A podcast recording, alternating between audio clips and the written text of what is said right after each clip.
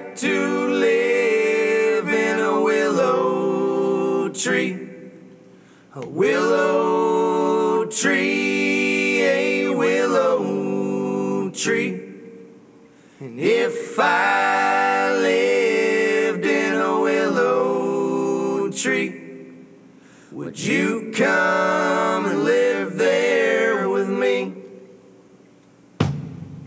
We'd park my truck in a hollow log, get a look-alike cat and a part-time dog.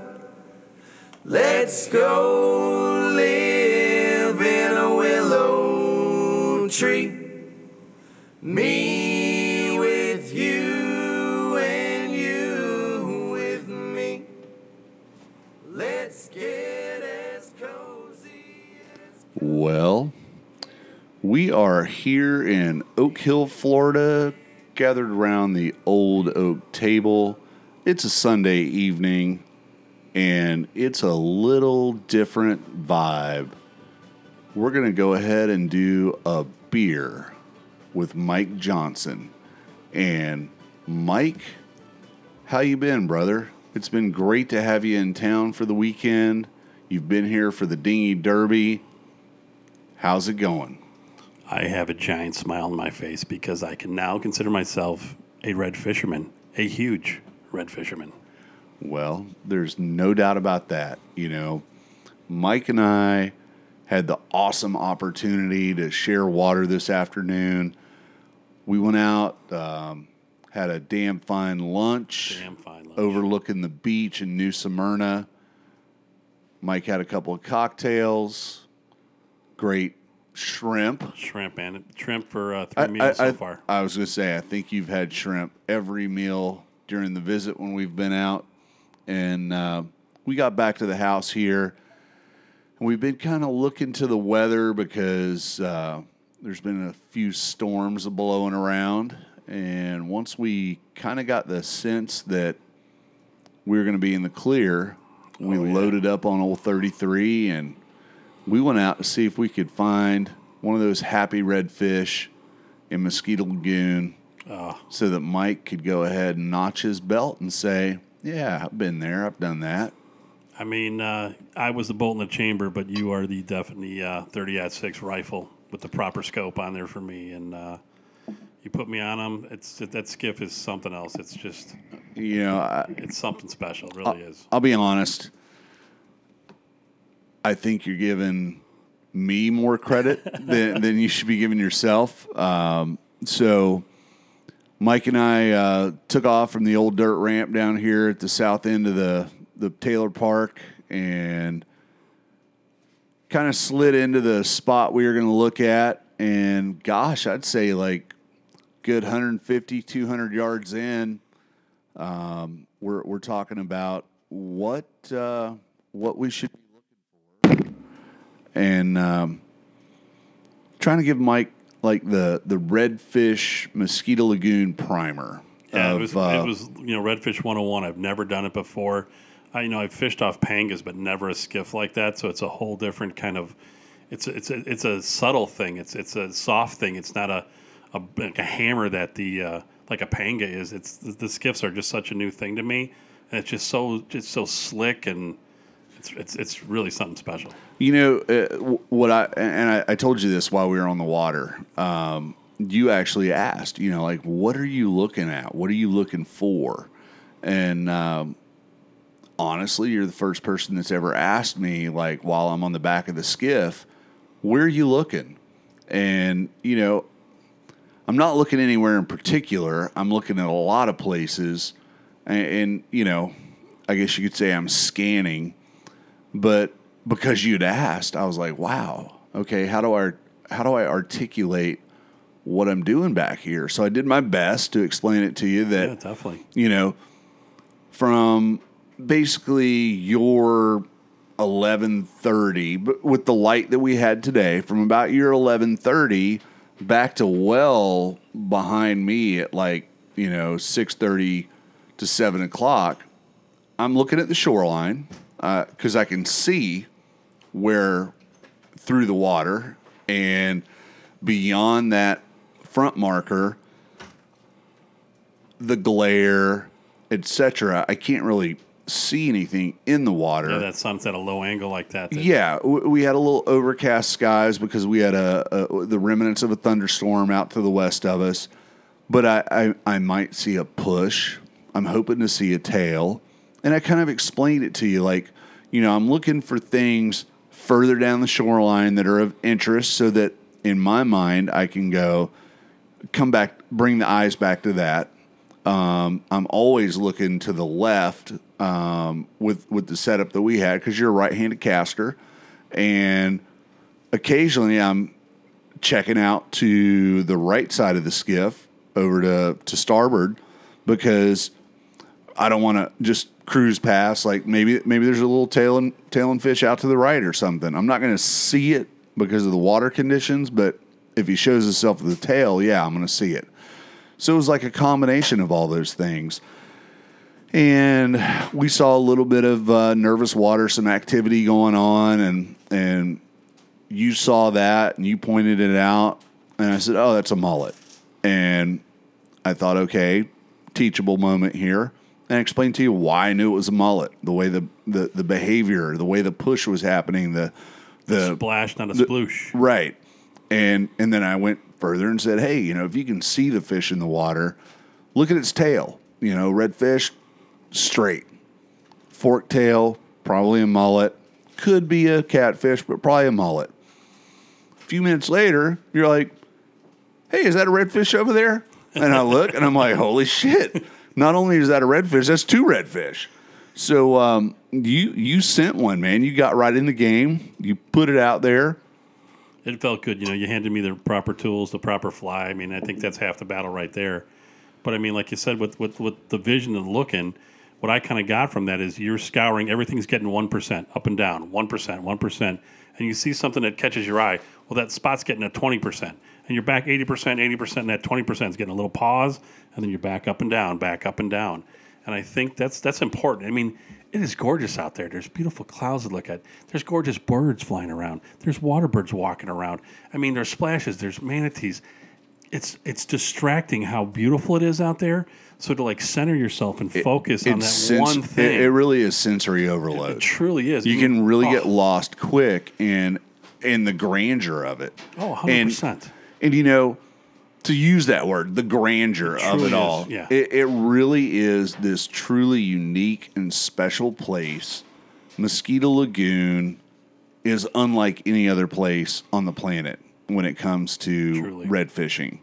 So you saw the fish, and I was like, holy shit, yeah, fuck yeah, that's exactly what we're looking for.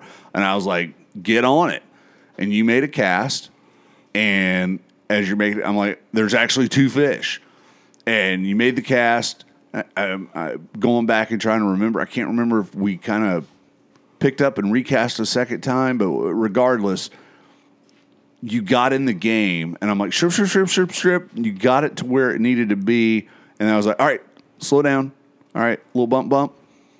And I saw the fish eat the fly. That ate. And whether it was like between a strip or whatever, you didn't come tight. No, you know, I've never caught a redfish, so I don't know, you know, how do you set the hook? How do you know, with trout, with steelhead, I know what to expect. I've caught a bunch. I understand how much, but I've never caught a redfish. Do you rip it out of its mouth? Is its mouth soft?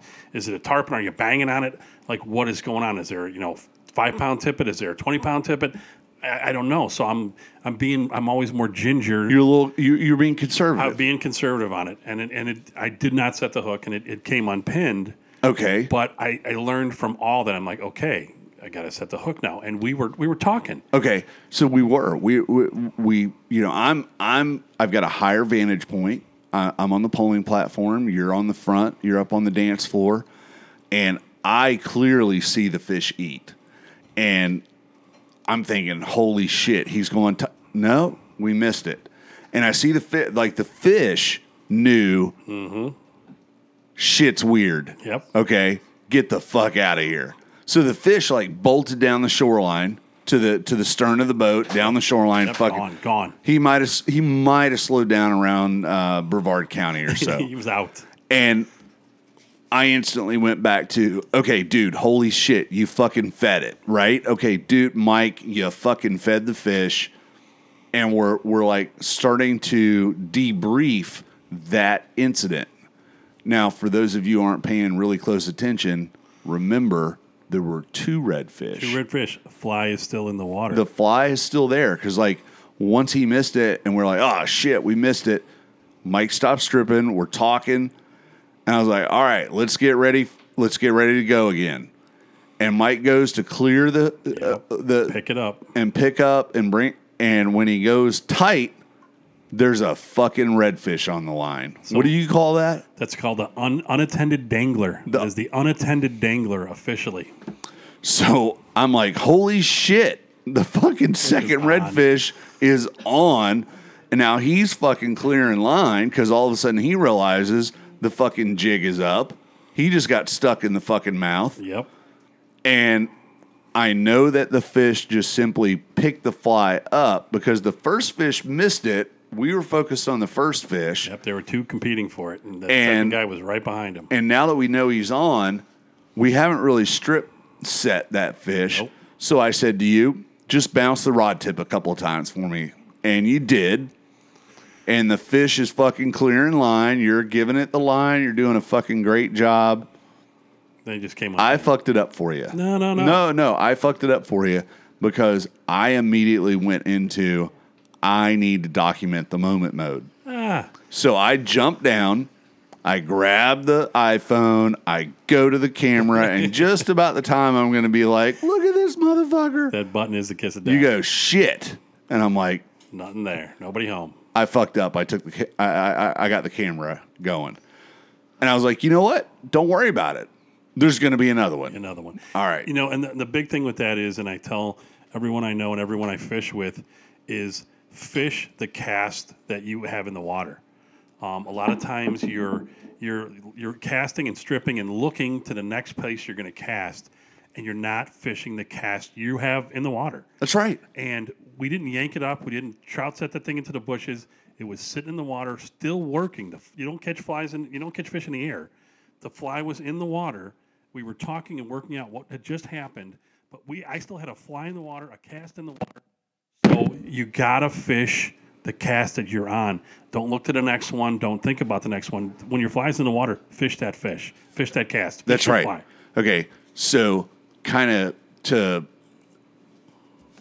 take that point home, jokingly, cheesy, I often say when I have somebody that's on the bow, like it's their first time doing it, I'll try to say, look, I'm going to do my best from the back of the skiff to increase the odds for you. I'm going to try to help you. I'm going to be trying to spot fish. If I see a fish, I'm going to call it out. Most guys are going to go, you know, hey, 10:30 going to 11 o'clock, redfish, 45 feet, send it.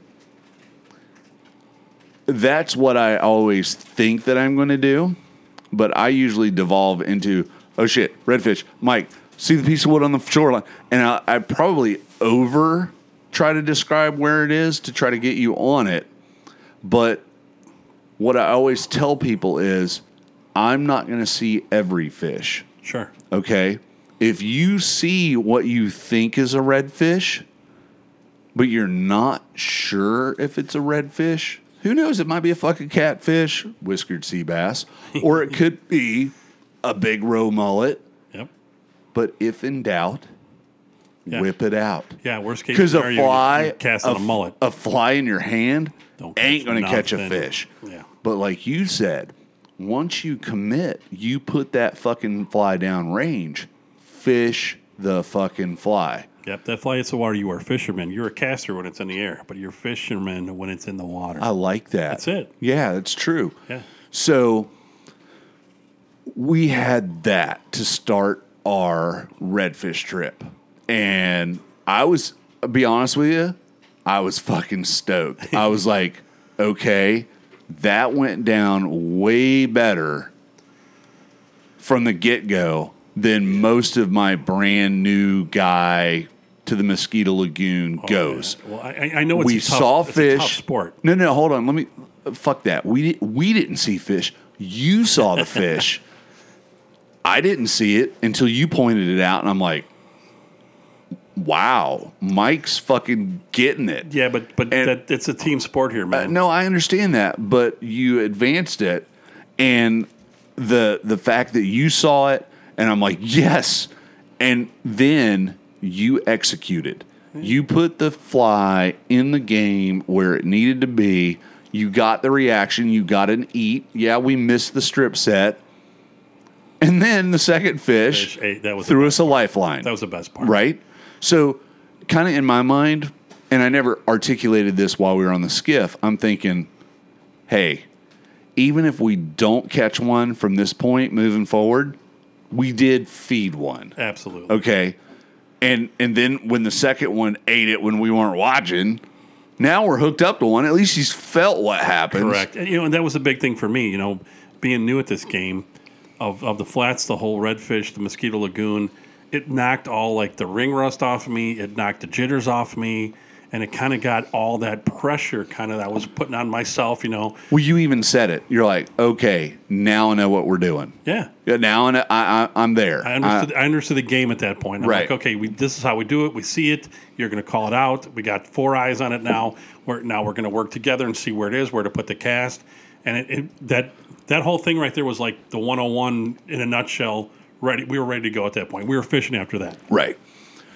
So we go ahead and keep covering some water, and we really didn't see anything for a little while. But as we came around a corner where this nice little creek connects to what used to be gorgeous flats, but as you know, Mosquito Lagoon's kind of a shell of its old self. Sure.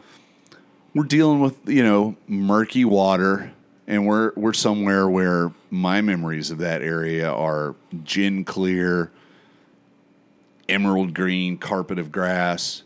But what we're doing is we're fishing where we've got about 18 to 24 inches of visibility off the shoreline and maybe 30 yards of laterally along the shoreline. But as we're coming up to this little creek, there's like a fucking explosion. Boom. And I'm like, booyah. That was a sploosh, not a splash. That's somebody fucking snacking. Mm-hmm. So we both went into on point kind of posture. And I was like, just send it back in that, that dude's eating, and we were throwing a crab fly, put it in the game.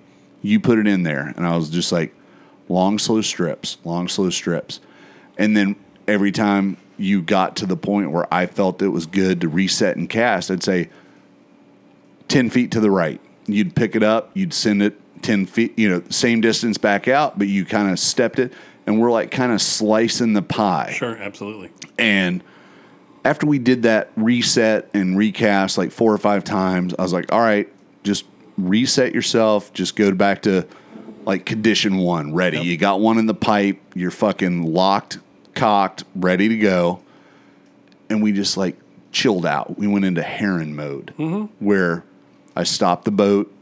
Well, you could just feel it. It's that time of evening, yes, where everything kind of settles down, and then you can see the predators are out. Yes. And that still kind of came around, and it definitely got quieter, but you can almost feel that electric, it's dinner time. See, you could feel it. You could totally feel it. It changed, The wind got a little stiller, just the conditions changed. Not dramatically, but subtly in a quieter mode. And you could tell, the eyes are out. It was about to happen. You could feel it. It's that, it's that magical hour people talk about. The sun was going down. Everything was kind of just settling in. And you could be all right, now we've got all the jitters are gone. We're in production mode now. And it was just everything was just, you could feel it was, we had a system lined up. We didn't talk that much. You gave me some great coaching and adjusted me where I needed to be adjusted, but we both got what you need to do, what I need to do, And then we did it. So I would say at that point we had focus. Absolutely. So there's not a lot being said.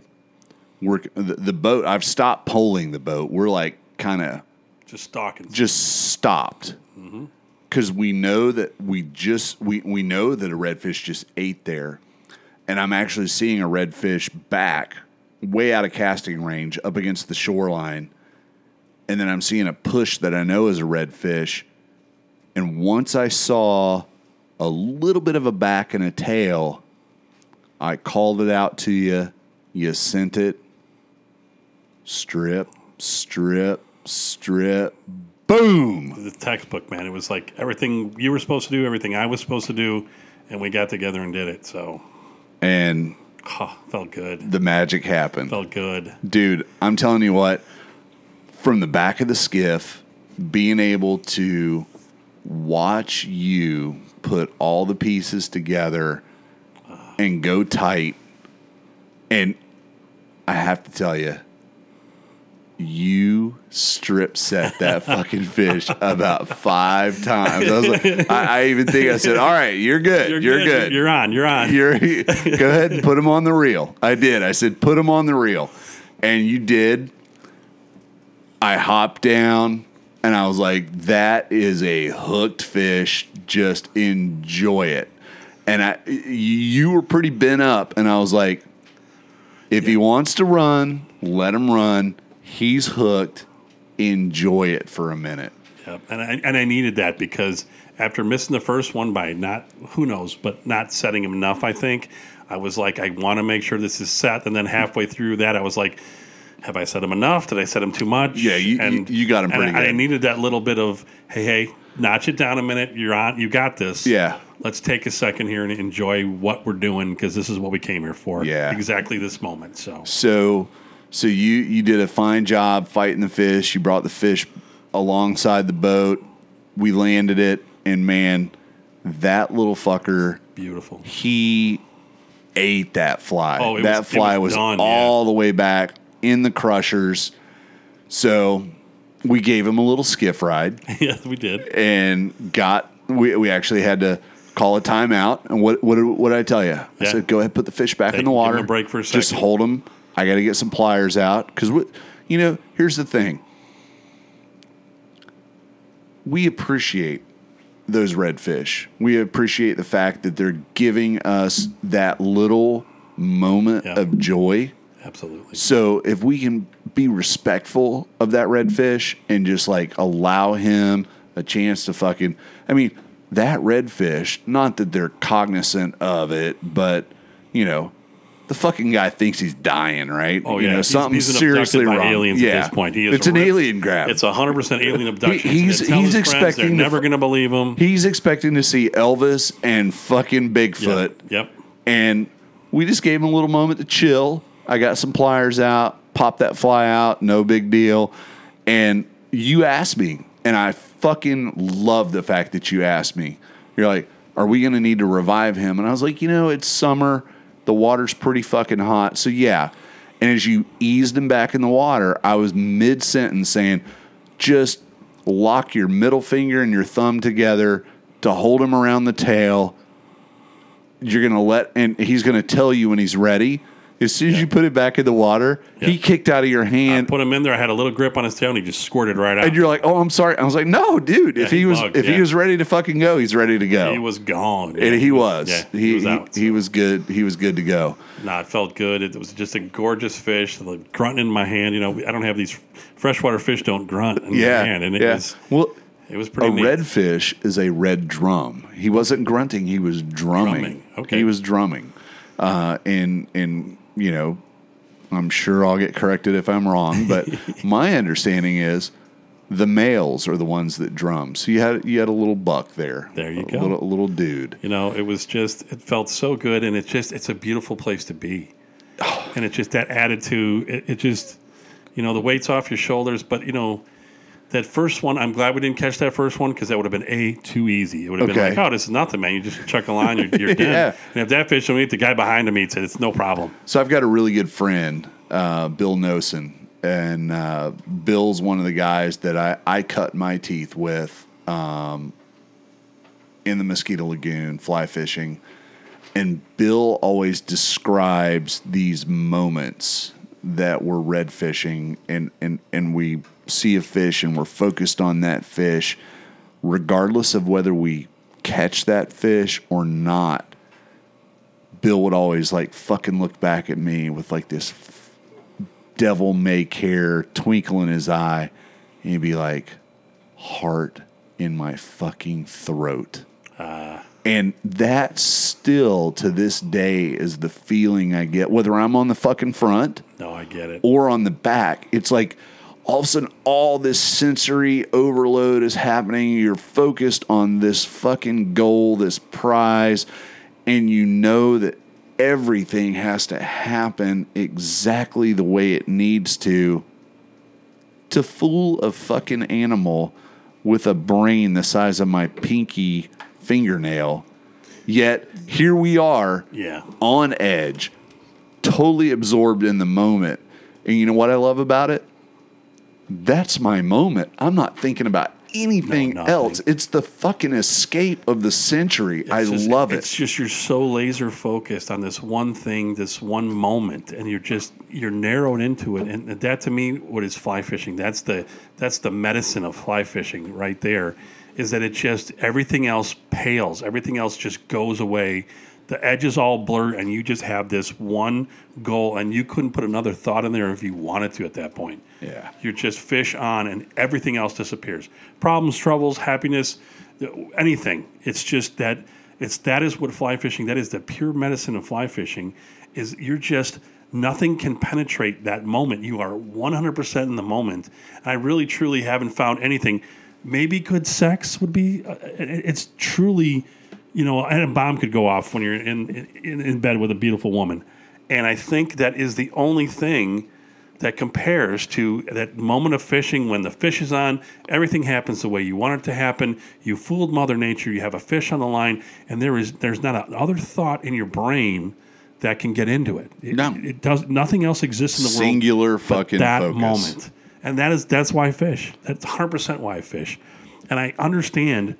With you pulling and me on the front, when I'm rowing guys in my boat, they're like an extension of me, and they're like my third hand out there, and you're putting yourself through your fisherman on your bow, and you are connected in a way that you are like symbiotic relationship here to the point where you're a one. Yes, and I get the joy of the guy catching a fish on my boat because we did it. Yes. And I'm selfish in that moment because I'm plural possessive pronoun. Because I put you here.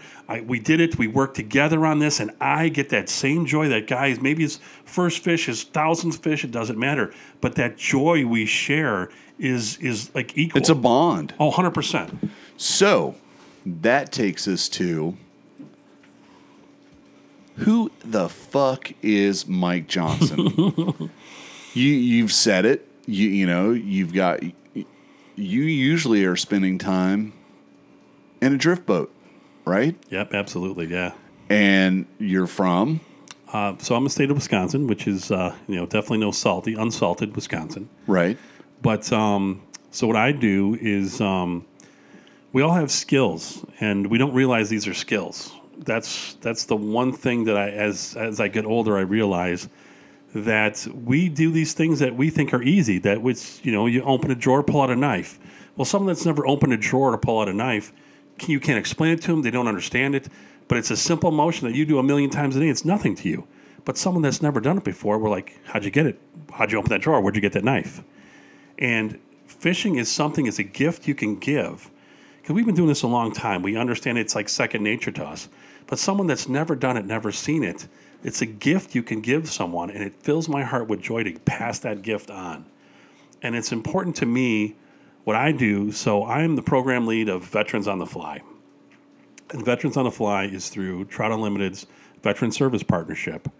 And we take veterans fishing. We teach them fly fishing, strictly fly fishing orientated. All winter long, we tie flies at the VA. So fly tying. Fly tying. And another thing, which I think is this exact same thing, that feeling when you have a fish on, you're laser focused, nothing else is, no problems, no worries, no concerns.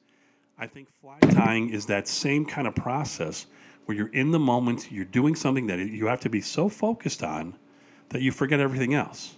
And all your troubles fade away. And I see my vets, those troubles go away. They're laser focused on doing one thing. It's a task. There's a recipe.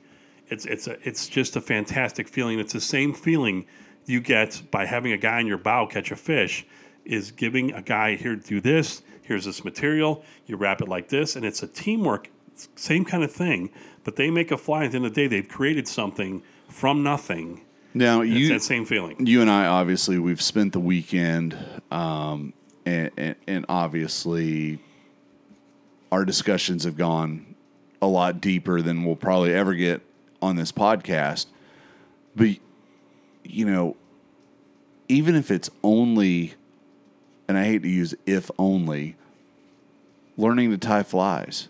Sure. There's guys who have come and been part of your program, continue to be part of your program, that probably won't ever go and spend too much time on the river, the lake, the stream, fishing.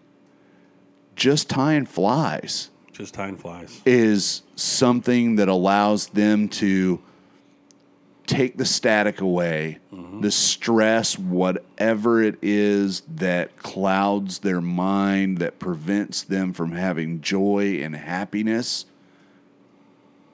and it's blocked out for an hour, 2 hours, whatever it is, the time that they're spending with you and your group, and they're focused on the process, and they go from a bare hook, and they assemble these materials, and they wrap some thread, and they give it that loving care, and they build and create this fly. Mm-hmm. Very true. And it's so fucking amazing to me that something so simple can actually be so therapeutic and so healing to an individual. And they might not even ever look at it as, now I want to tie this onto a leader and actually catch a fish. That in and of itself was enough for them. Correct. To allow them the space. Yeah. To get some joy out of life. Some joy. It's something from nothing. It's a mission. You know, I'm not a veteran, but I work with so many veterans. I see how they operate, and I have an insight to how they operate. And you can see them, that they have a task to perform. And a military man needs a task. They need a goal. And you can give them something as simple as, here's the recipe, this is what we're doing, here's the techniques, and they groove on that. They understand that method. And watching a guy go from just a bunch of material they've never seen before, what is a peacock curl? I don't know what a peacock curl is. It says peacock curl. Well, this is a peacock curl. And it's neat explaining these things that, like, again, we take for granted. We've seen them a million times. Right. But it's great giving them the recipes, because fly tying is a simple thing. It's a recipe. It's like baking a cake. You add one egg. You add a cup of flour. Well, there's peacock curl. There's a turkey biot. There's a bead. You know, here's some schlappen. And they all have goofy, funny names. And it's exactly that. You have a recipe when you tie a fly. Right.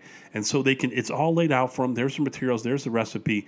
And to watch a guy go from a bare hook to something and be like, wow. And it just brings me joy to watch a guy that's never tied before tie this pretty intricate fly, finite motor skills, and then put it in his box like a treasured gem. Mm-hmm. And he may never fish it, but I tell you what, my guys that come every week, they have those boxes with them, and they're all laid out neat, because those are the flies they tied. They created. Yep. And it's a treasure to them, and it's fantastic. Now, the interesting thing, you're a military brat. Your father was in the Navy. Correct. My father was an Air Force guy, and I've heard my father tell the story dozens of times that, you know, he served in the Air Force for 21 years and retired. But leading up to his retirement, the Air Force, to their credit, has done a lot of studying and understanding of what happens to our personnel after the Air Force. And he actually had to go and sit, I guess you could call it a class. It was definitely like a seminar, sure, or where they said, and they were really raw about it. They're like, You're about to retire from the United States Air Force. You've been active duty for 20 plus years. And if you don't learn how to manage your life and come up with something to fucking do, your life expectancy is about 6 years max. Wow. And this is them talking to a 40-year-old. Yeah. And they're like, it's because you've been part of a culture for 20 years of this is what you do. You get up at this time, you go and do this thing, and then you go do that thing. And then all of a sudden, if that's all stripped away, and it's like, what am I supposed to do all day? Yeah, so they were very big on, you need to find some hobbies, and you need to find some activities and some stuff to do, and you need to almost treat it like work. You need to show up, participate. Yeah, put the work in. Put the work in. Learn the skill. Yeah. So every time I see, your group or a Project Healing Waters group or there's hundreds of groups out there that service veterans, I always somewhere back in my mind think, God, this is great because I've heard my dad tell that story so many times. It really is a process and a thing that people can learn, and it becomes something that they can do and be committed to. Correct. And it becomes a habit, and the habit becomes something that they're better and better at. Because just like the fly fishing part of it, moving away from the fly tying, it's repetitive, it's building muscle memory and the same motor skills. I get it all the time, and I'll be at a job, and it's idle chit chat. What are you doing this weekend? I'm going. Oh yeah, I love fishing. I'm like, well, I fly fish. I always like to just fucking get it out there before somebody's like, oh, we need to hook up and go fishing. I'm like, I fly fish like 99.999% of the time, and I always get. I mean, universally, they're like, oh man, fly fishing, that's like pretty hard. And I was like, I always, my answer's standard. I always use the golf analogy. I'm like, it's really not hard, but you have to be committed to it. Yep. You've got to practice. If you don't, it's a skill that you've got to be on it and not rusty. And they're like... It can be frustrating. That's the hard part. And when people get frustrated, they put it down. Mm-hmm. I mean, that's why you can get $25, $500 rods at garage sales. Right. Because people, I want this, I want to do this, and they go to the water, they try it for 10 minutes, and it doesn't work, and they're like, well, that's garbage. But the biggest thing is you got to practice like with anything. I tell all my guys, we have these... We call all our fishing days casting clinics. Mm-hmm. Because we're learning to cast, and we're happen to be fishing at the time, but we wanted you to take this skill out and fish yourself. Right. We want to be there to fine tune you, to help you out, so you don't get frustrated with it. And I tell everybody, I said, just practice in your backyard. Get the frustration, get the aggravations out in your backyard. Find a little chunk of land, somewhere you can backcast, somewhere you can throw, and get all that aggravation, all that buck fever out on your front lawn. So when you get in the water, you're not back at ground zero. I mean, and the biggest thing is everybody's like, oh, I just watch a video on YouTube. No. And everybody does everything. Oh, I know how to fix my car. I watched a video on YouTube. Well, until you actually go and do it, you don't have that. You have a visual idea of it, but your arm doesn't know what to do. So the best thing people can do is take a casting class. Go to your fly shop. That's what fly shops are for. That's the magic of fly shops, is you can take a casting lesson at a fly shop. And especially beginners starting out, take that casting lesson, even just one lesson. I mean, it's the cost of nothing. And that's what we do with our vets, is like, we're here to give you the skills and fine-tune you so you can take the skill and run with it and make it your own. Because a cast is like a golf swing. There's the basics. There's the 1, 2, 3, 4. But everyone has their arm a little different. Some people, their wrist hurts. They can't do it like that. Their shoulder is messed up. They can't do it like that. So it's like everybody has their own tweak on what a fly cast is. But you have to have the basics off the bat, or you get frustrated with it, and you put it down. So when did you pick a fly rod up for the first time? I picked a fly rod up, I want to say, I'm thinking about maybe 1990, 91. Okay. I was fishing with a friend of mine, and he had a fly rod. And I thought it was neat. I didn't know about weights. I didn't know about anything else. I just saw the fly rod. Now looking back at it, it was, you know, like a probably a hardware store $25 setup. Okay.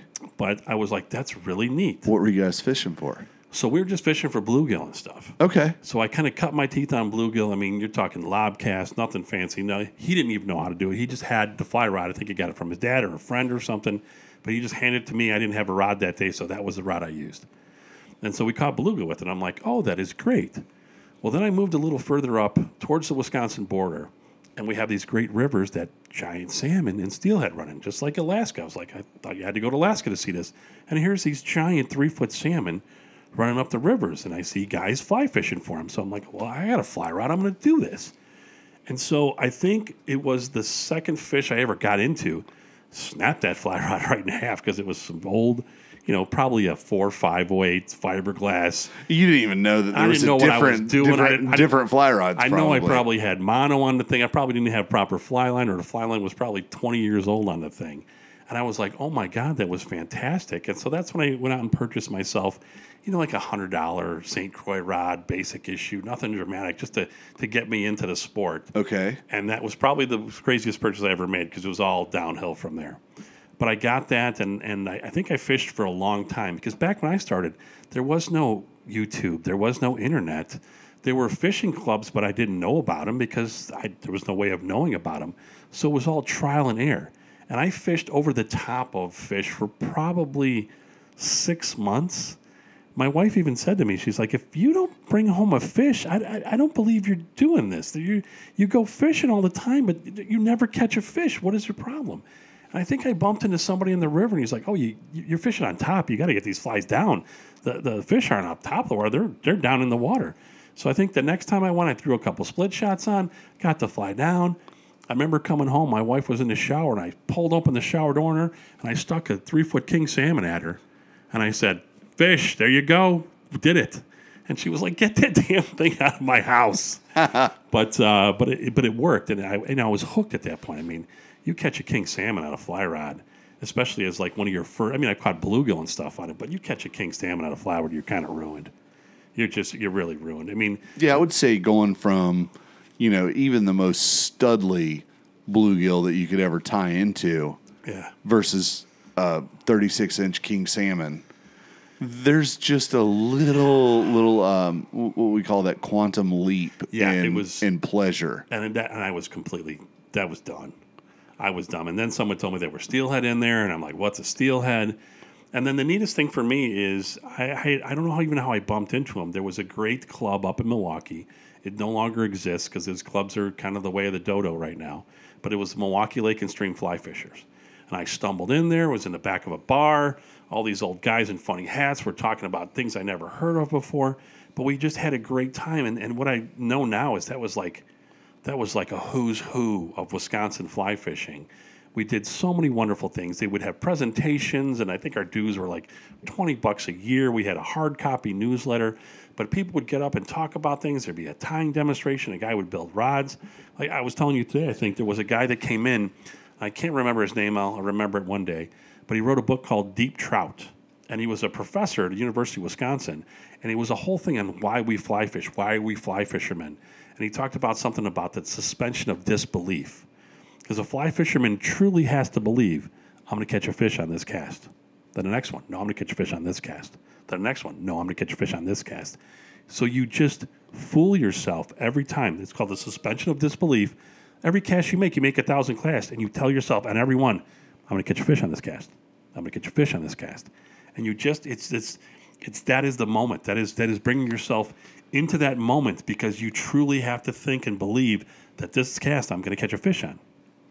I started writing an article that I was hoping to submit to the Drake. And it's basically the parallels between fly fishing and skateboarding. Oh, yes. And what you just described, I kind of talked about in the article that I've been working on is fly fishing, like skateboarding, is the absolute shunning of and suspension of the idea of failure. Yep. You may make a cast and not catch a fish, but it's not a failure. It just means there's another opportunity. And, you know, if anybody's been around skateboarding, especially now with skateboarding, with the focus on video and, you know, getting a trick on, you know, to put on YouTube or Instagram or whatever. One more try. Yep. Oh, one more try. And it's like the suspension of failure. It's like, it's not that you didn't make the trick. It's just you're going to try again to get the trick. And you may do it in 5 tries. You may do it in 5,000 tries. And it's the suspension of disbelief. Yep. It's, I am here. I am going to catch a fish. And every time you cast, you have that belief. And that's fucking awesome. Yeah. So how old were you? Do you think? Do you remember? Like, what? How? What was your age when you went to those meetings and like actually heard that guy talk? So I was probably 25, and I was probably one of the younger guys there. All the other guys were in their probably late 50s. A lot of them retired, but it was a unique experience because it was like still the age of mentorship. There was no. You couldn't learn anywhere else other than the Jedi Masters. Mm-hmm. You couldn't, and there was these dusty books in the library that you could look at, but they only told you so much. And this was obviously way before, like, hey, I'll just look it up on YouTube. Correct. Okay. But there were guys that truly mentored, and that's something that is really important to me is passing on what I know, because there's a lot of things that aren't in books that aren't on YouTube. But even subtle things, and I get surprised a lot of times too when I'm teaching guys or working with guys on the river. You know, they're like, wait, how'd you do that? Or, what was that tool you just used? Mm-hmm. And there's things, like we said before, where you just do them out of second nature. This is how you tie a fly on, of course. But there's some people you can truly amaze with the simplest thing because they've never seen it before. So let's go back 40 minutes ago. When we were on the skiff together, you asked me, what are you looking at? What are you scanning? Where are you looking? If I'm watching a YouTube video about how to catch redfish in Mosquito Lagoon, I don't care if it's Willie Lee, if it's Justin Price, if it's John Turcott that did the video, I don't get the opportunity to ask him that question. Yep. Right? So you and I were talking yesterday at some point about kind of the death knell that's ringing when it comes to organizations and like fly fishing clubs, and specifically not picking on them, but like TU. It's tough, yeah. You go to a TU chapter meeting, not every one of them, but most everybody that you talk to, it's like a room filled with older guys that are really into parliamentary procedure, yep, and entomology, you know, and very like not disinteresting, but like hard to be interesting topics versus understanding what you're talking about. And I think is fucking genius of mentorship. Yeah. And, you know, if an organization like TU, that's tip of the cap, man, they're like, they're well established. They've done amazing work. They're continuing to do amazing work. But if they don't recalibrate, yeah. If and the analogy just came to me, so TU. And I'm saying this without knowing for sure what their membership numbers are and sure. levels are. Just by observation only.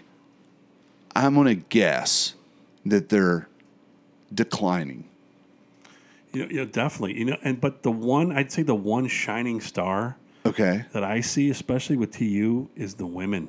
Okay. The women's group, they have the women's clinics, women's only clinics, and I see that as the shining star of they're doing something right because they're full. There's a waiting list to get on these things, and that's the part of TU that I don't know how we can transfer that. Hold on. I'm going to tell you. I'm going to address it right here, right now. So if somebody happens to be from TU and you're listening, get your fucking pen out because I'm going to change your calculus.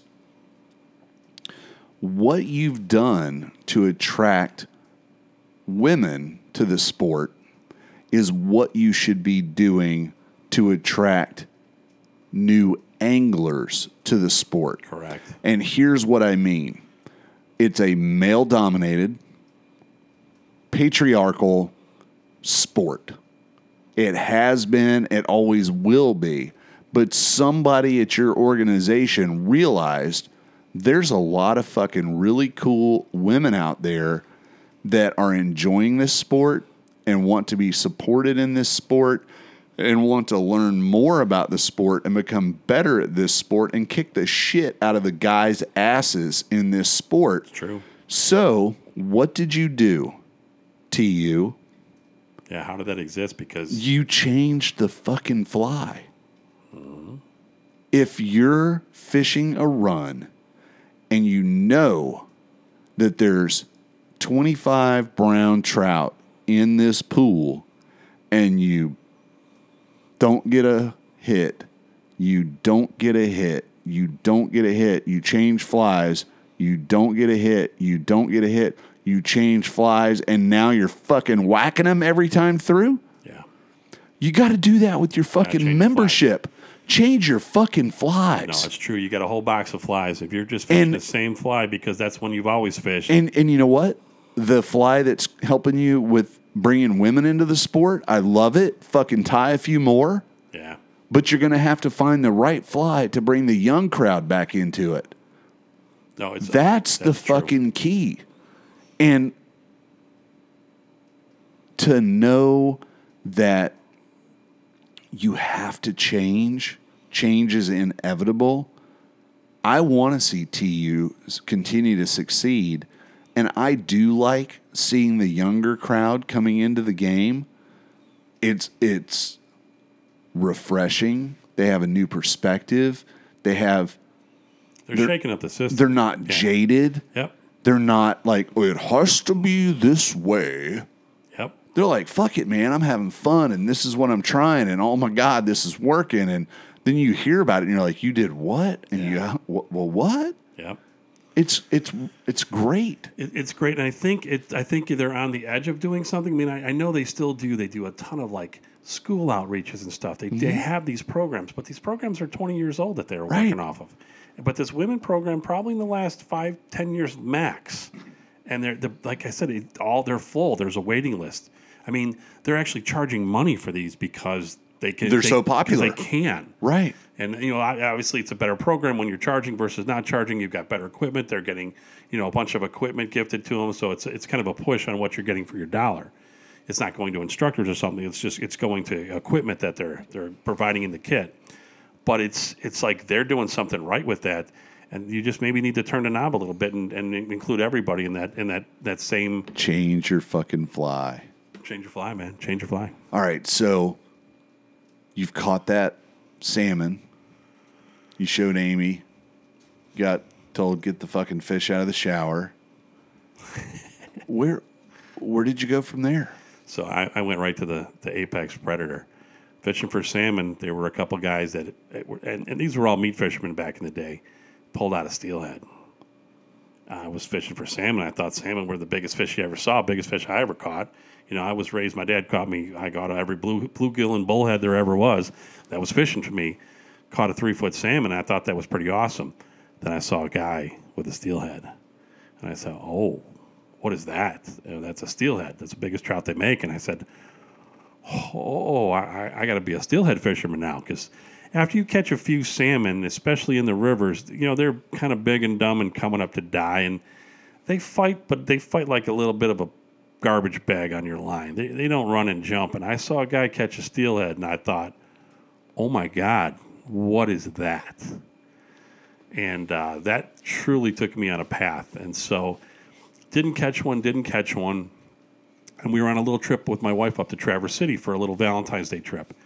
And Michigan. Little Michigan. So, we took a trip up to Michigan to Traverse City. And just as kind of a happy Valentine's Day weekend with my wife. And on the way up is the Pierre Marquette River Lodge. And I said, I want to stop in here and check this place out. I heard this is where you catch steelhead. So I pulled in, and it was just, back in those days, this is probably now we're talking maybe 97, 98, somewhere right in there. Okay.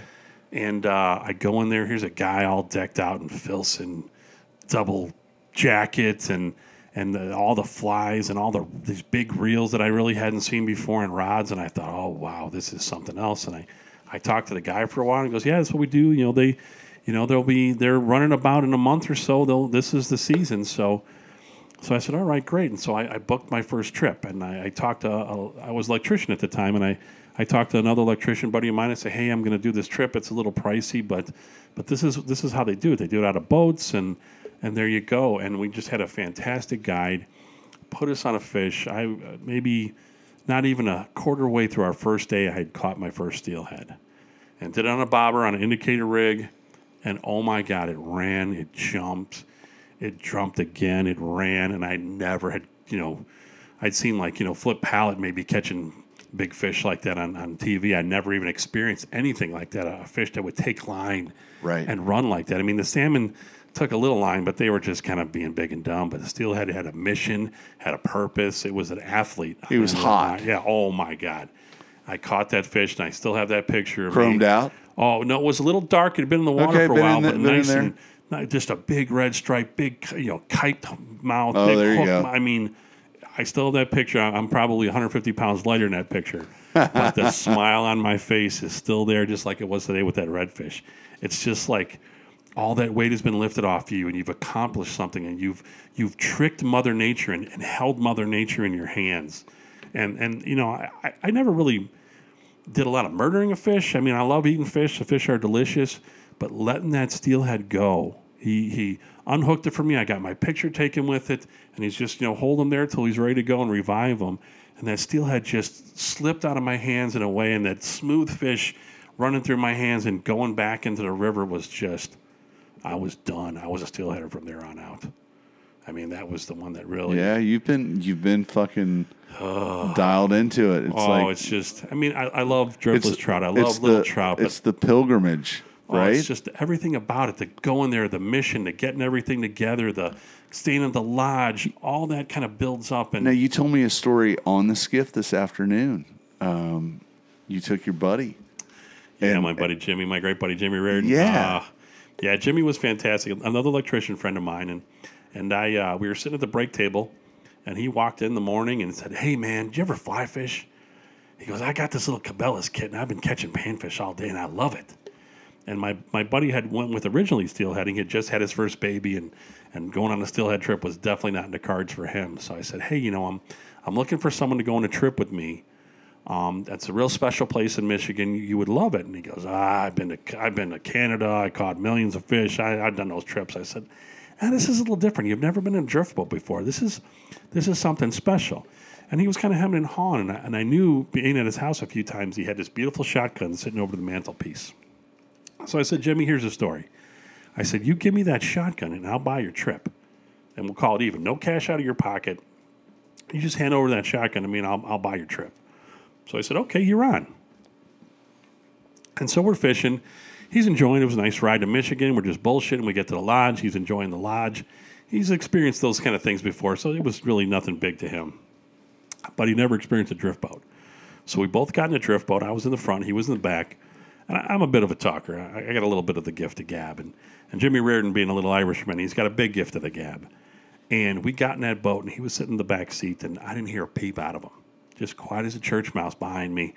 And when we get in the water, we roll maybe for a half hour, 45 minutes to start getting to the spots. And that whole time, he was just quiet. And I turned around and said, Jimmy, did you fall out of the boat? I don't hear you back there. He goes, oh, man, this is nice. I said, yeah, Jimmy. I said, it's almost romantic. If we were holding hands, it'd be romantic, getting rowed down by the river. But we pulled out at our first spot, and I've been doing it for a little while, so I was pretty good at it. And sighted some fish and jumped out and caught one, got my picture taken with it, and had another couple on, and was enjoying myself. And my guide was spending a little more time with Jimmy because Jimmy really didn't know how to get the drift down. His roll cast wasn't that great, but he got him fishing pretty good. And we kind of just let him to his own wiles for a while. And so after a while, I walked up behind him. I said, hey, man, how's it going? And he goes, oh, man, I'm liking this. It's beautiful, but there's got to be some fish behind this log. I said, Jimmy, that's not a log. He goes, what do you mean? This log right here. I said, Jimmy, that's a hen and 1, 2, 3, 4, 5 males stacked up behind her. I said, Jimmy, that's fish. That's not a log. I said, take one big step back and make that same cast. So he takes a big step back, makes that roll cast in there. Boom. Buck comes out of line, clobbers that thing, takes off, runs up the river, runs down the river. He's all excited. He grabs the reel to kind of stop it. Bink. He comes off and he had the biggest smile on his face. His heart was racing. He goes, oh, my God. I said, yep.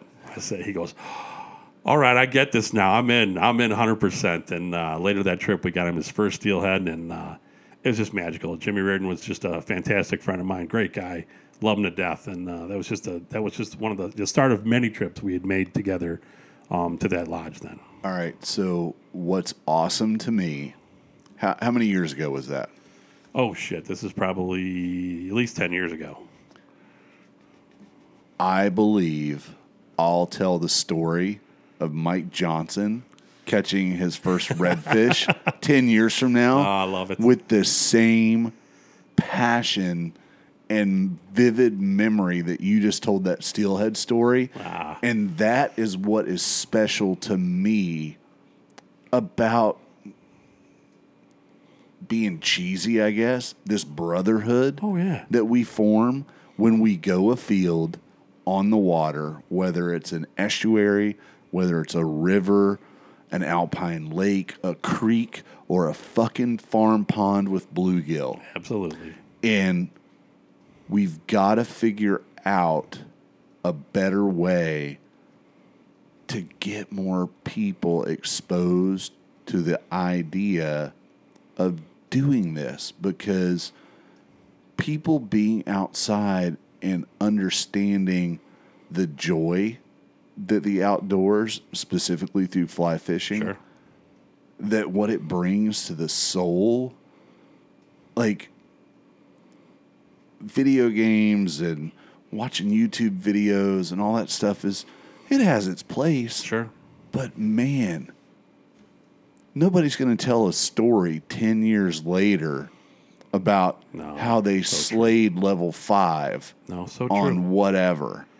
And like watching you tell the story, you were there just a moment ago. 100%. You were fucking there. I can see it. It's like it was yesterday. Absolutely. Yeah. And that's a special thing. That comes back to the mentorship. That comes back to like the experience. And the best thing about that is, playing a video game, you don't get that connection with nature, number one, but then you don't become a steward of it. When you have an experience like that, that's a treasured place for you. Yes. And you guard that like there's no tomorrow. That's my story. And if that river was in trouble, I'd be the first one standing in line with a gun defending that river, because that's my memory, that's my story, that's my river. That's that special place that needs to be preserved, to honor your memory, but to preserve it so that other people can create the same type of memory sometime in the future. So I think we're going to go ahead and take a break. And when we come back, we're going to take a little bit deeper dive into who is Mike Johnson.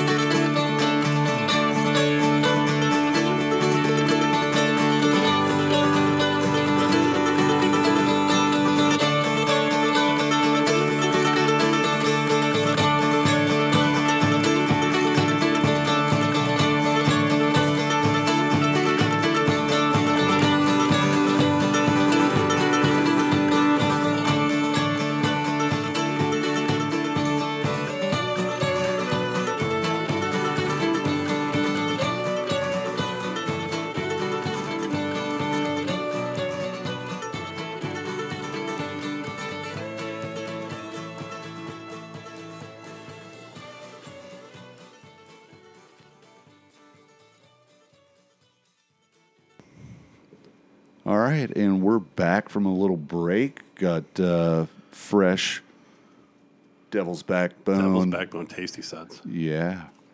Little striped bass ale, courtesy of Jack Scott up in Northern Virginia. Thank you, Jack. We're enjoying it.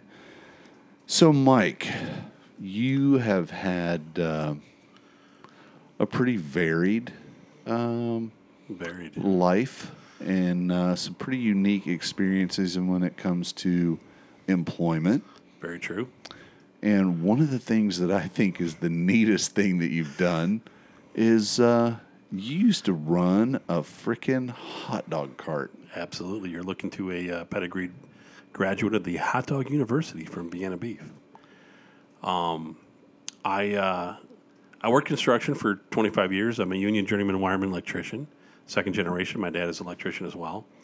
And back in the day when things got slow around 2009, there was just no more work.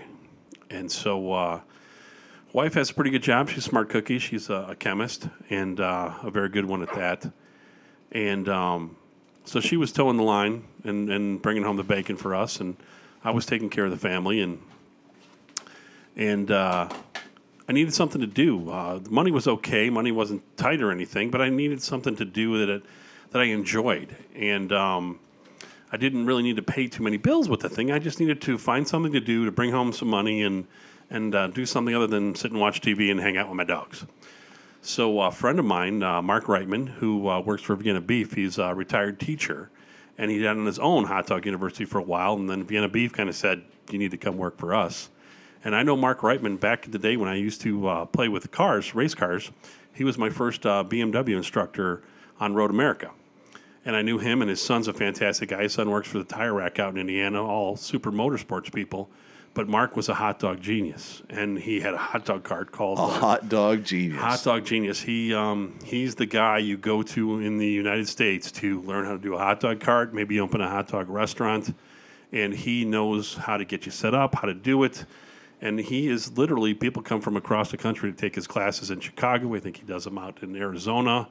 And he just puts on he's a fantastic guy. He looks like almost Curly from the Three Stooges. Okay. And he is 100% a character, just the greatest guy, the most fun guy to hang out with. And he couldn't be a better hot dog guy. And so he's like, hey, man, you should come to my class and take my class. Come to Hot Dog University, and you'd love it. You'd be great for it. You got the personality for it. You know, hey, let's do this. And so I talked to my wife. I said, hey, this sounds like fun. You know, it's not a very expensive startup, and I'd be working for myself and make my own hours, and I love hot dogs. Like, you know, I grew up in Chicago, so a Chicago dog to me is like the best comfort food on the planet. And so I said, yeah, let's do this. So got together with Mark. We did a session at the Hot Dog University, and proud graduate, and I got myself a hot dog cart. And I was all around Milwaukee for the most part. My favorite place to be, I got a nice invite. I was doing hot dogs in front of my buddy's distillery. And a guy walked up and said, hey, man, you need to call this lady. You do a great job. And she's looking for someone to be at her place. And I said, oh, you know, what's her place? And she goes, well, it's Miller Brewery. I said, what do you mean Miller Brewery? She goes, oh, it's a brewery tour. They'd love to have you at the Miller Brewery. So I said, all right. So I called this lady up. And so for a couple days a week, for a couple summers, I was the hot dog guy out in front of the Miller Brewery tour. And let me tell you what, those are the best customers in the world because they're either going to get 3 free beers or they just got 3 free beers. And especially when there was a game in town, because Miller Brewery is right across the highway from Miller Park. And when there was a game in town, all those St. Louis Cardinal fans that came up to see the game wanted to get a Chicago hot dog from me. And I had a great time doing it. A lot of fun. No one's in the bad mood getting a hot dog. Everyone enjoys a hot dog, and I did a pretty good job of it. I enjoyed it for quite some time, and it was paying itself. It was fun, but it was a lot of work. I mean, waking up at 5 in the morning and cutting 30 onions is not a lot of fun. And we kind of moved a little further west, a little further away from Milwaukee and the places I could go to make a good buck selling it. So I ended up, you know, stopping it and not doing it for a while. But, I mean, I tell you what, I really, really enjoyed being a hot dog guy. So the classic Chicago dog. Mm-hmm. The relish. Green relish. Piccalilli, I believe, is the proper term. So how the hell do they get that relish, that color? It is definitely unnatural color for sure. Yes. But if it's not that green color, people don't trust it. Which is bizarre because that color does not exist in nature. But if it doesn't have that super green relish, people think that it's not a Chicago dog. That's not a Chicago dog. And the biggest secret ingredient that a lot of people miss is the celery salt. Celery salt is what you got to put on top, and that's what makes the dog. Okay. The celery salt is king. And it's like a poppy seed. Poppy seed bun, yep. Steamed. A poppy seed? Steamed bun. Okay. And boiled hot dogs. They call it dirty water hot dog style. They're not grilled or fried. They are called dirty water style, where you don't bring them quite to boiling point, but you cook them thoroughly, warm them up entirely. But that hot dog water, it makes the perfect hot dog. It actually is part of the flavor. Yep, 100%. Yeah. So we went to Chicago a few years back, and literally it was my mission to get a proper Chicago dog. Oh. And we went to 2 or 3 different places, you know, because there's different joints throughout Chicago. Sure, and the neighborhoods have their own little twist on things. Yeah. So a hot dog with everything somewhere is not a hot dog with everything everywhere. And the thing that I remember about everyone in my going to a joint where I got a dog was it was fun. Yeah. Like, you know, there was a way to order it, and like they were like fucking happy to see you. And I was a hot dog ordering virgin, so it was like kind of fucking intimidating when you walk in. But then they actually were like, I'm not the first guy that's walked in from outside of Chicago that wants. I'm sure it was like on my face, like, oh fuck, I got to order this, and I'm gonna look like a fucking asshole. And there's places that will abuse you. The Wiener Circle. Oh, Ron Clark will just abuse. That's their shtick. Well, thank God I didn't go in there, because I would have shut down. It's really fun. And then you go to some places. There's a great place. My favorite hot dog place is Gene and Jude's over on River Road, just outside of town on Chicago, outside of Chicago in a little suburb right there. Gene and Jude's hot dogs. Look them up. Their hot dog with everything, I think, is just mustard, onions, and hot peppers, I think. And oh my God, it's everything. And don't ever ask for ketchup in Chicago. You get murdered. If you're over the age of 17, you do not get hot ketchup on a hot dog. They will berate you. Most places won't do it. Places that do it will hand you a packet. They refuse to put it on the dog. They won't do it. They're like, if you really want to, here. Yeah, and there's another side of the fence that says, hey man, we're from Chicago. We can put whatever the fuck you want on your hot dog. You want a hot dog with ketchup? You get a hot dog with ketchup. So, but there's a whole thing, man. People will definitely look at you cross-eyed. You order ketchup on a hot dog. So there's probably nothing more American than a good fucking hot dog.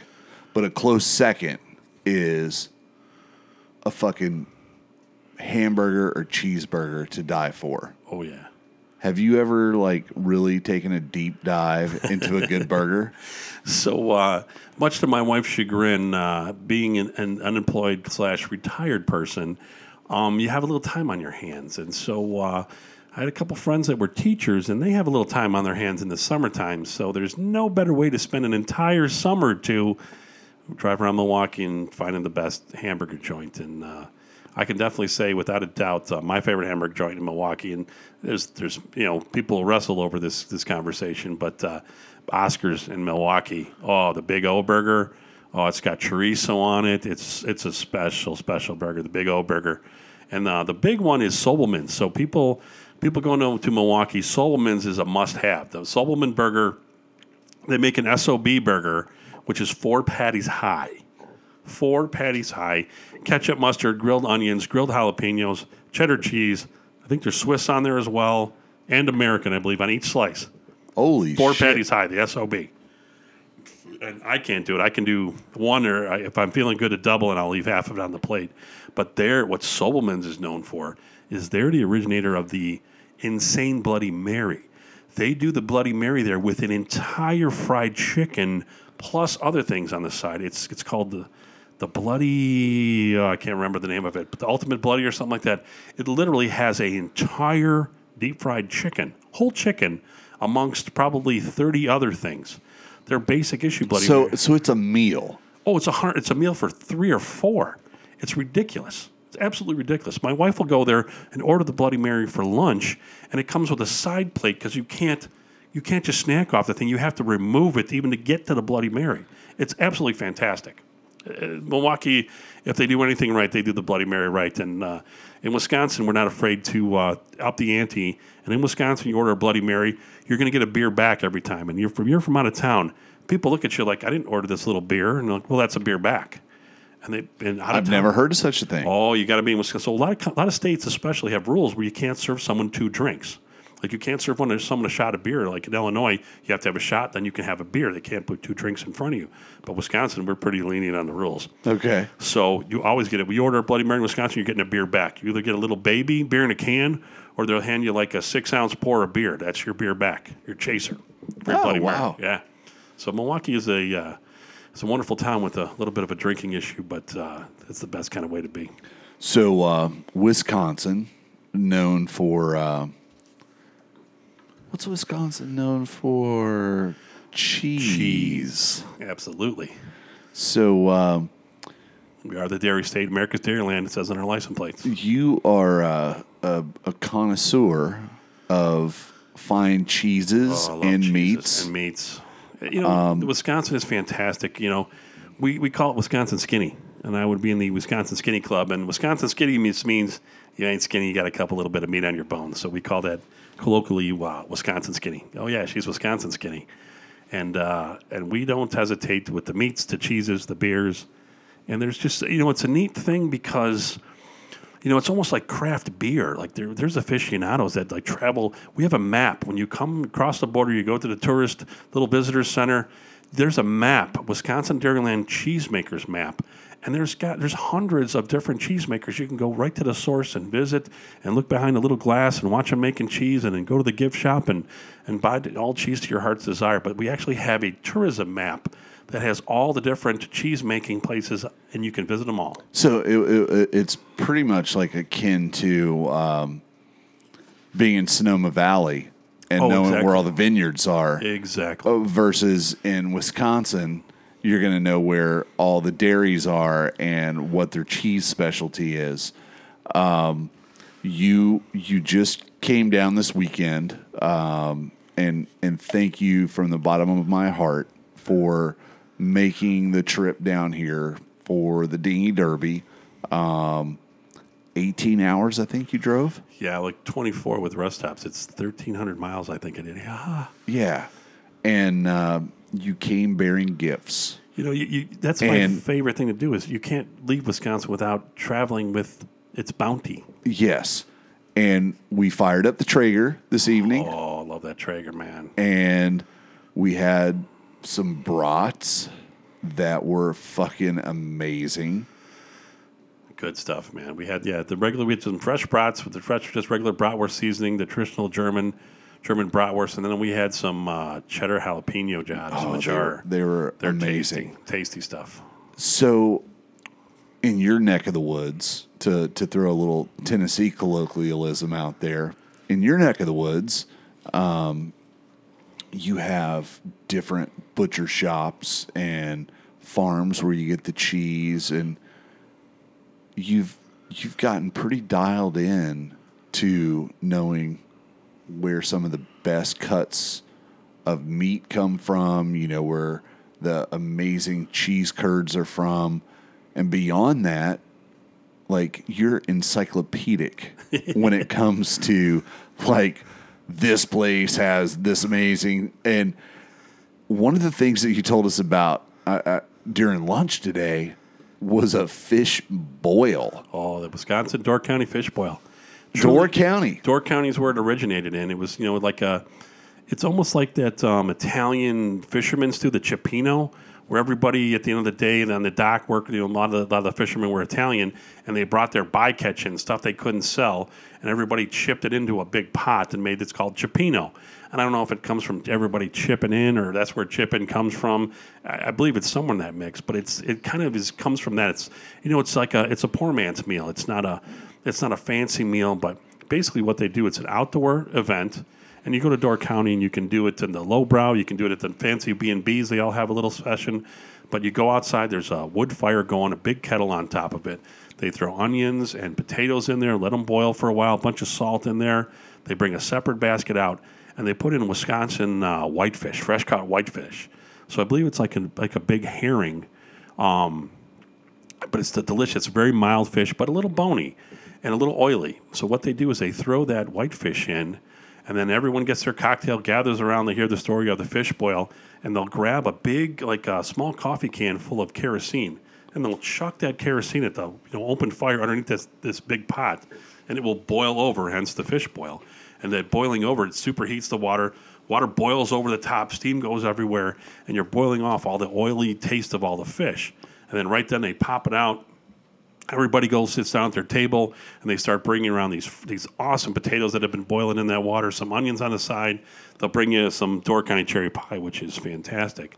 But the star of the meal is the whitefish, and they'll give you a little lesson on how to debone it.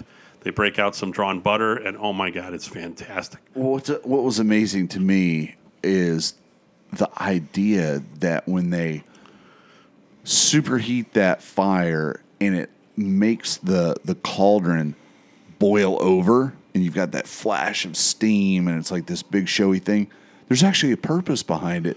You said it takes all the oils, those fish oils, and they get because oil's floating on top, gets expelled from the pot. All that fishy taste goes away. It's nice, clean. Yeah. Whoever thought of that? It's genius. Yes, not someone inside that was making big money. It's someone at a campfire that was eating dinner. That's right. Figure that one out. So, it's fun. It's it goes back to all those that you go to Tuscany and people want those farm foods and this rustic kind of food, and we have that culture in America too. I think when more and more people are starting to embrace it, that there's these little gems of local food lore.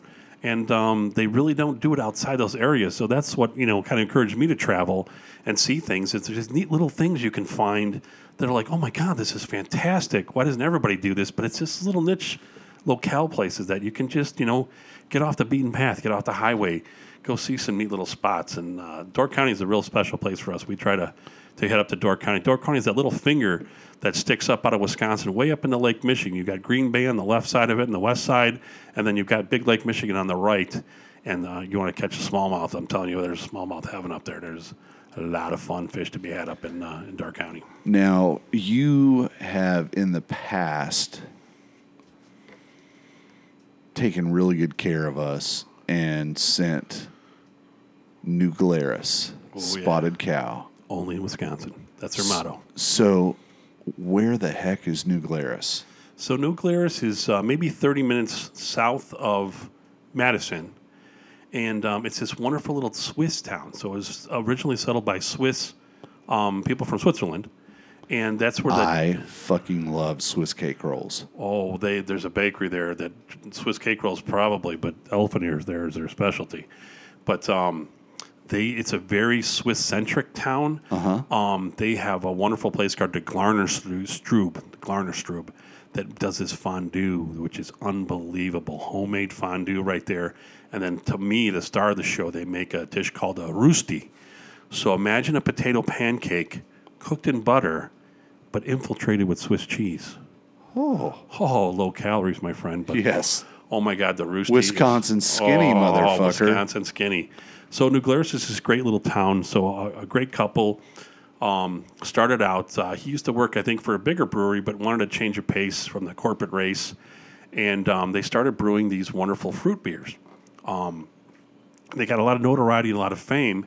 They started making it a little bigger, these big bottles of these fruit beers, and they still have these fruit beers, which are out of this world. But they came up with the magic elixir of Wisconsin, which is the Spotted Cow. Spotted Cow is a farmhouse ale. And originally when they started, like anybody, they wanted to sell beer, and they got a little bit bigger, and they started exporting to Chicago and stuff, but it was such a hassle and so much red tape, and they were losing money on the whole deal, but still trying to get ahead, and they said, you know what? Screw it. We live in Wisconsin. Wisconsiners drink a lot of beer. We're only going to sell our stuff in Wisconsin. So the number one places in Wisconsin that sell Spotted Cow are all the gas stations right over the border, because everyone runs over the border to get their Spotted Cow. If you're heading to Chicago and someone from Chicago knows you're coming from Wisconsin, they're like, hey, man, can you bring me a case of Spotted Cow? And that's That's the ticket that gets you everywhere. Every time I travel, I fill the truck with Spotted Cow. Now, Spotted Cow is a great beer. I think they have better beers, but Spotted Cow is what they're known for. Spotted Cow is what everybody knows. So whenever I travel with Spotted Cow because it gets me in the door anywhere. I can trade that beer for any beer ever out there, and everybody wants, hey, man, can you bring me a case of Spotted Cow? So it's a wonderful bargaining chip. Thank God they don't sell outside of Wisconsin. And they're fantastic people. They're a local people. They live right in New Glarus right there. You go to Oktoberfest, and here these two people are that are the brewers and the brewmaster and the owner of New Glarus Brewing Company. They are pouring beer in the beer tent, just like a dude from the Lions Club is right next to him pouring beer. And there's their two all dressed up in lederhosen, and they're pouring beer for the general public like just any other swinging Joe in the world. And literally, I've been told, monthly, they get an offer for the place for over $1 billion, and they hang up the phone every time. They laugh, sorry, not for sale, and they hang it up because they love what they're doing. They love their community. They love making some badass beer. You got to tip the cap to that. Yep. So only Wisconsin is their motto, and they're not selling anywhere else. They're happy as clams.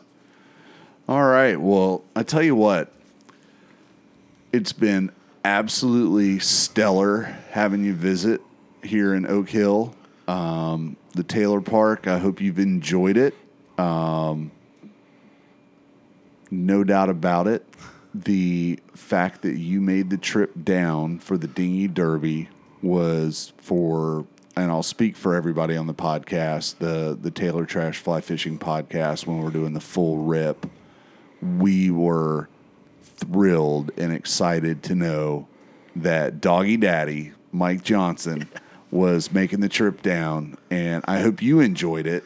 I'm going to go ahead and step out on a limb and call it a smashing success for the first year that we've done it, and I hope that maybe if we do it again, which we plan to, you can come down and join us again next year. Oh, yeah. I love to. The Dingy Derby was something special, and it people think they can't do anything. There's the big problems in the world, and you guys kind of got together and say, hey, we can do something.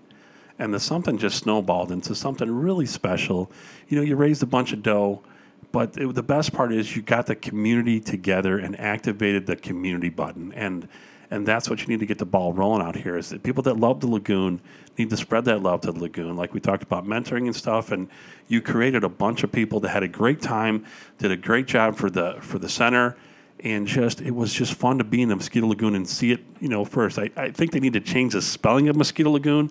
Just the M is capitalized. I believe all the other letters in Mosquito Lagoon need to be capitalized. All the mosquito needs to be in large capital letters and underlined.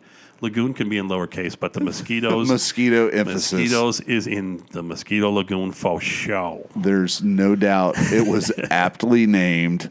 From time to time, I think that possibly it should be the Mosquito Noseum Lagoon. Oh, the Noseums, yeah. But, without the mosquitoes... Mosquito on me right now. Where would we be with helicopter air shows? Oh, my God. We kept thinking this helicopter, and oh, my God, was it... Dude, that guy has got the best job in the whole wide world. He's on an e-ticket ride all day long. There's mangroves with rotor marks on them out there, 3 feet off the water. Holy moly, that boy is... Yeah, he was getting after it. Yeah, he's pretty special. This isn't a criticism. It's just an observation. After seeing him working hard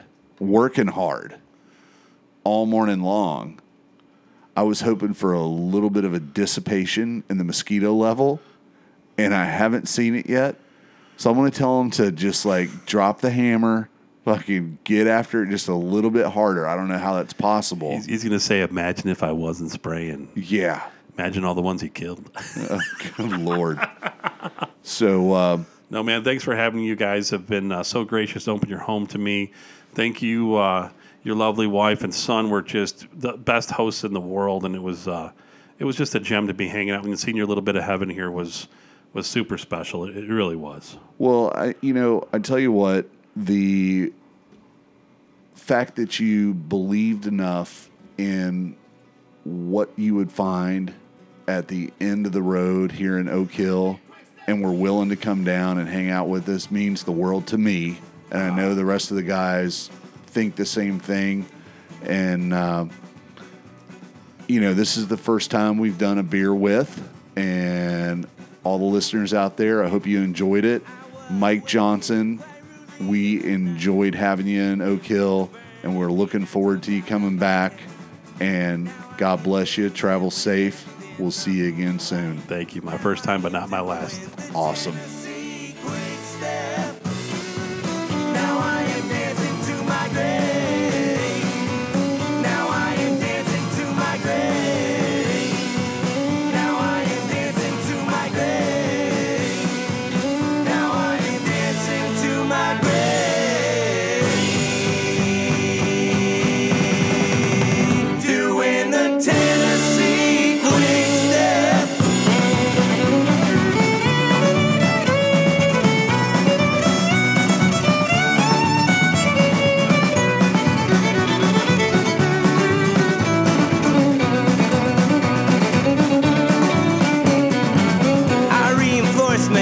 Still far from the fire.